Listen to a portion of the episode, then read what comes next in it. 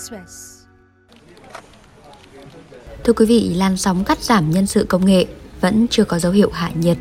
Ngày xưa ấy, cách đây khoảng vài năm ấy thì khi mà thị trường vẫn còn đang sôi nổi ấy, thì có rất nhiều bạn học với cái tâm thế là cứ học và được điểm cao là ra sẽ có thể được bảo đảm một cái gọi là một cái công việc ổn định và có một nguồn thu nhập lớn. Nhưng mà bây giờ anh nghĩ là điều đấy nó không còn đúng nữa. Tại Việt Nam, điển hình như GameX giảm từ 4.000 xuống còn 37 nhân viên. Thế giới di động giảm gần 12.000 nhân viên so với hồi đầu năm. Vậy thì tương lai nào cho nhân sự công nghệ Việt? Hôm nay chúng tôi đã có kết nối với anh Phạm Quang Vũ là kỹ sư công nghệ tại Meta, cũng là founder của TIF, nhóm tư vấn định hướng nghề nghiệp cho các bạn sinh viên IT Việt Nam. Quý vị đang nghe podcast về Express hôm nay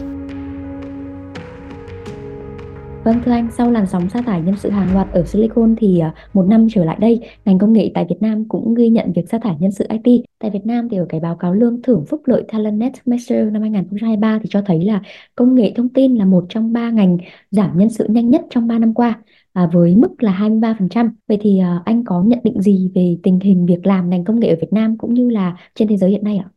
Khoảng thời gian 5 năm gần đây nhất ấy, thì anh nghĩ là về ngành công nghệ thông tin nó rất là phát triển mấy chính vì nó phát triển nên là nhiều người người ta sẵn sàng. Thích Brixton có lẽ là những cái tổ chức tài chính nó đầu tư vào những công ty công nghệ startup hay là những công ty công nghệ nhỏ họ đổ ra rất nhiều tiền để đánh vào những cái mảng gọi là big bet hay là những cái mảng gọi là risky investment của họ. Nhưng mà những cái điều đấy thường khi mà thị trường nó đi xuống ấy, thì người ta sẽ cẩn trọng hơn rất là nhiều. Ở trong ngành tech bây giờ nó có hai mảng. Một mảng là gọi là tạo ra tiền trực tiếp cho công ty còn một mảng là nó gọi là big bet tức là họ đầu tư vào những cái mảng mà họ không chắc là cái điều đấy nó có phải là mang đến cái kết quả gì hay không. Tức là gần như là một khoản đầu tư có tính rủi ro rất là cao. Người ta đầu tư vào những cái đấy để tăng được tính cạnh tranh của công ty, để người ta có thể đón đầu được những cái cơ hội về cái làn sóng về công nghệ. Giống như ngày xưa khi mà mình nói đến tiền số, khi mà nói đến blockchain thì tất cả những công ty đều muốn nhảy vào cái đấy bởi vì họ cảm thấy đấy sẽ là cái làn sóng kế tiếp của ngành công nghệ. Thế nên là họ đầu tư rất mạnh vào đấy mà họ chưa biết chắc là cái điều đấy nó có thật sự là nó tốt cho cái doanh nghiệp của họ hay không. Chính vì như thế thế nên là bây giờ khi mà lượng tiền nó còn ít thì người ta sẽ không thể nào mà người ta làm những cái khoản đầu tư mà nó mang tính rủi ro cao như thế được nữa, mà người ta sẽ cần phải tập trung vào những cái phần mà nó thực sự nó mang lại kết quả về ngắn hạn trước đã. Để nhất người ta có thể vượt qua được cái khoảng thời gian này đã có những cái khoản đầu tư dài hạn và rủi ro mang tính rủi ro cao ấy thì người ta sẽ bắt đầu người ta giảm bớt thì thậm chí đến cả những cái mảng kho họ có thể cắt giảm nhân sự bởi vì là họ không thể nào chi nhiều tiền hơn được nữa. Thế nên là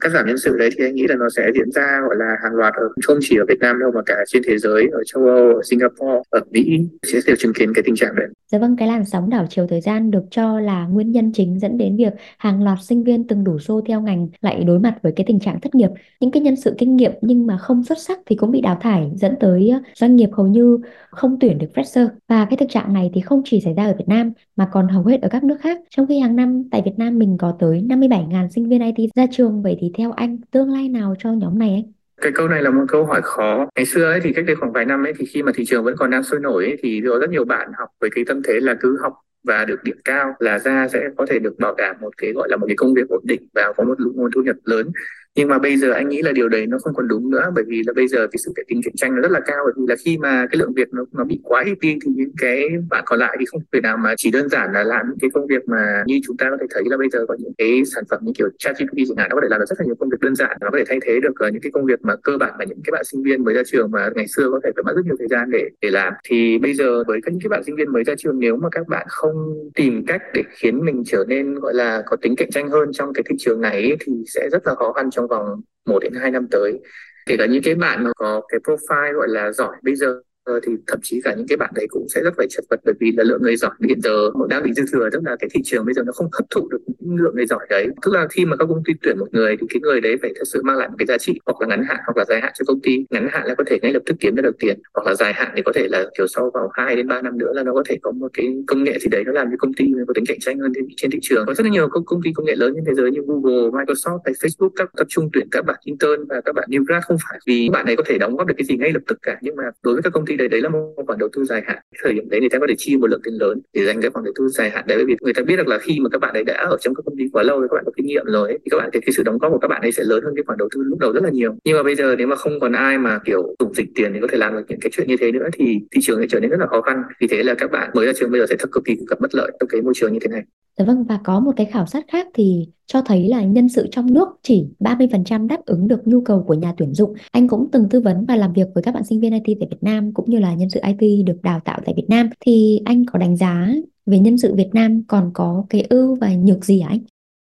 Thứ nhất là rất là chăm chỉ và thứ hai là có thể làm việc với cường độ lớn được. Thì đấy là những điều mà các công ty nước ngoài người ta rất là thích. Nhân sự Việt Nam nhìn chung là thứ nhất là tư duy tốt và thứ hai là có khả năng chịu đựng. Chịu đựng đây không phải là thêm cái xấu mà đây là các bạn ấy có khả năng, gọi là, đáp ứng với một môi trường mà áp lực cao và làm việc chăm chỉ và tạo ra được kết quả tuy nhiên thì cái mà còn thiếu giữa những cái môi trường mà chuyên nghiệp với cả các bạn sinh viên Việt Nam ấy nhìn chung ấy anh thấy là chủ yếu là các bạn thiếu được sự định hướng chuẩn. Ví dụ như là rất, rất nhiều lần là mình anh đã nói chuyện với những bạn sinh viên ở Việt Nam thì họ rất là tập trung vào những cái như kiểu là phải dùng những cái framework nào phải dùng những cái tools nào phải dùng những cái database nào. Nhưng mà họ lại thiếu đi cái quan trọng nhất là tại sao mình lại phải sử dụng những cái tool hay là những cái database đấy. Những cái đấy nó có những cái điểm lợi và những cái điểm hại gì. Tức là nó vẫn hơi mang tính theo cái kiểu là thi xem ai biết nhiều hơn thay vì là hiểu rõ là cái đấy tại sao lại cần phải dùng như thế. Thì tất cả những cái chuyện đấy tuy là các bạn có thể biết rất là nhiều thứ có thể làm được rất nhiều những cái project rất nhiều kinh nghiệm hơn so với những cái bạn nước ngoài nhưng mà đến lúc khi mà các công ty phỏng vấn thì những cái mà nó cần chiều sâu ấy thì các bạn lại không làm được. Thì đấy là những cái mà rất là đáng tiếc. Mặc dù các bạn hoàn toàn có thể nếu mà các bạn biết rõ là các công ty đang cần cái gì và yêu cầu cái gì chăm chỉ nó không có nghĩa là hiệu quả.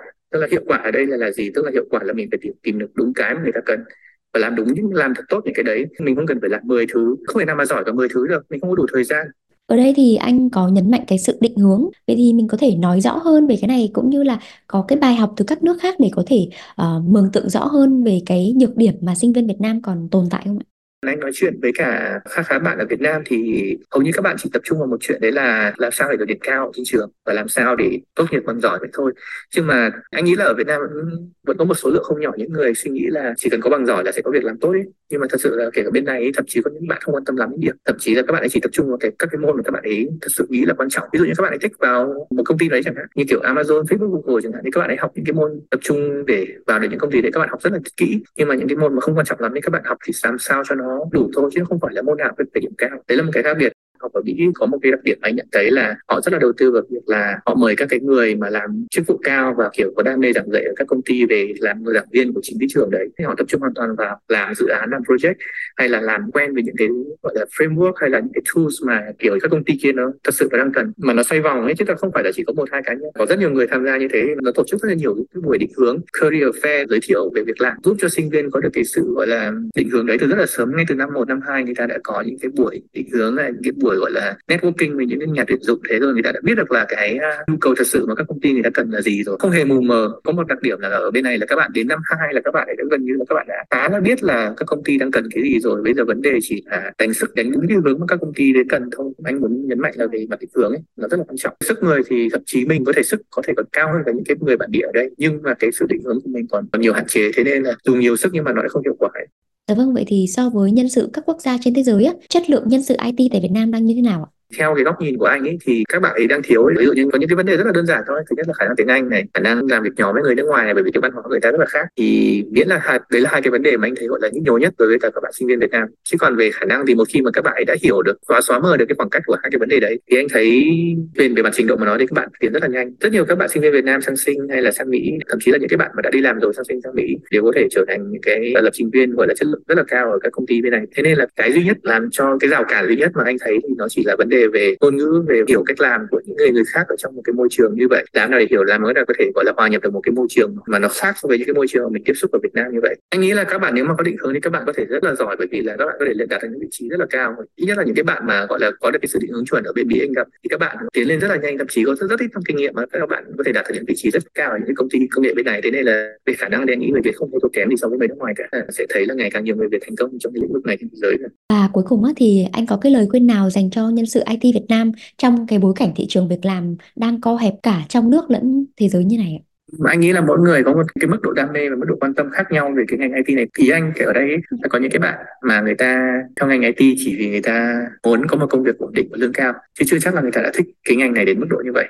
và ngược lại, có những cái bạn mà rất thích cái ngành này, và cũng có những cái bạn, gọi là, muốn cả hai tức là vừa thích mà vừa muốn quan tâm đến cái vấn đề về tài chính. Thì anh nghĩ là bây giờ nếu mà còn theo cái ngành này, nếu mà cảm thấy là trong 10 năm nữa mình vẫn còn còn theo được cái ngành này, thì bây giờ phải cố gắng liên tục mà rèn rũa bản thân về về kỹ năng không hẳn là những cái kỹ năng mà kiểu nó hơi học gạo như ngày xưa ở trong trường nữa mà phải cần phải biết được là cái xu hướng thế giới bây giờ người ta đang cần cái gì và liên tục uh, trao dồi về những cái đấy làm cho bản thân của mình cạnh tranh không chỉ với Việt Nam mà trên với cả thế giới nữa. Anh biết là nói thì dễ anh biết là là nó rất là nản khi mà mình cứ làm một thứ mà kiểu nó không có cái kết quả cụ thể gì ấy. Bởi vì là ai cũng như vậy thôi khi mà làm một cái gì đấy mà có ngay kết quả thì họ bắt đầu họ cũng cảm thấy được động viên và họ vui hơn. Nhưng mà phải quen dần với cái bình thường mới này là phải làm và rèn luyện bản thân mà có thể là cái kết quả nhìn thấy ngay được có thể nó không đến ngay lập tức. Nhưng mà nếu mà muốn theo ngành này mới năm nữa thì đấy là cái con đường mình phải chấp nhận. Vâng rất cảm ơn anh vì thông tin vừa rồi cũng đã khép lại chương trình hôm nay. Xin chào và hẹn gặp lại